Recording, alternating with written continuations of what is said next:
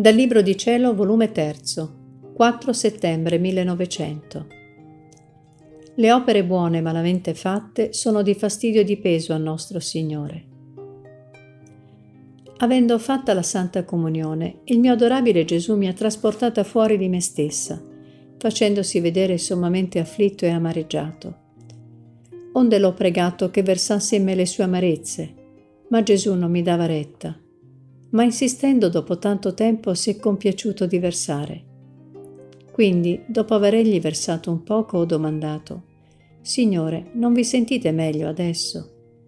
E lui: «Sì, ma non era quello che versai che mi dava tanta pena, ma un cibo stomachevole e insipido che non mi lascia riposare. Ed io, versatene un poco a me, così vi solleverete un poco». E lui: «Se non posso digerirlo e sopportarlo io, come lo potresti tu?» Ed io: «Conosco che la mia debolezza è estrema, ma voi mi darete grazia e forza, e così potrò riuscire a contenerlo in me».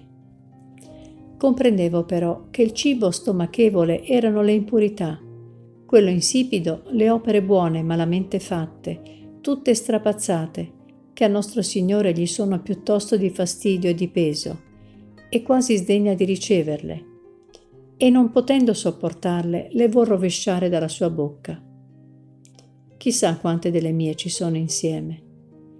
Onde costretto da me ha versato anche un poco di quel cibo, come aveva ragione Gesù, che era più tollerabile l'amaro che quel cibo stomachevole e insipido. Se non fosse per suo amore, a qualunque costo non l'avrei accettato.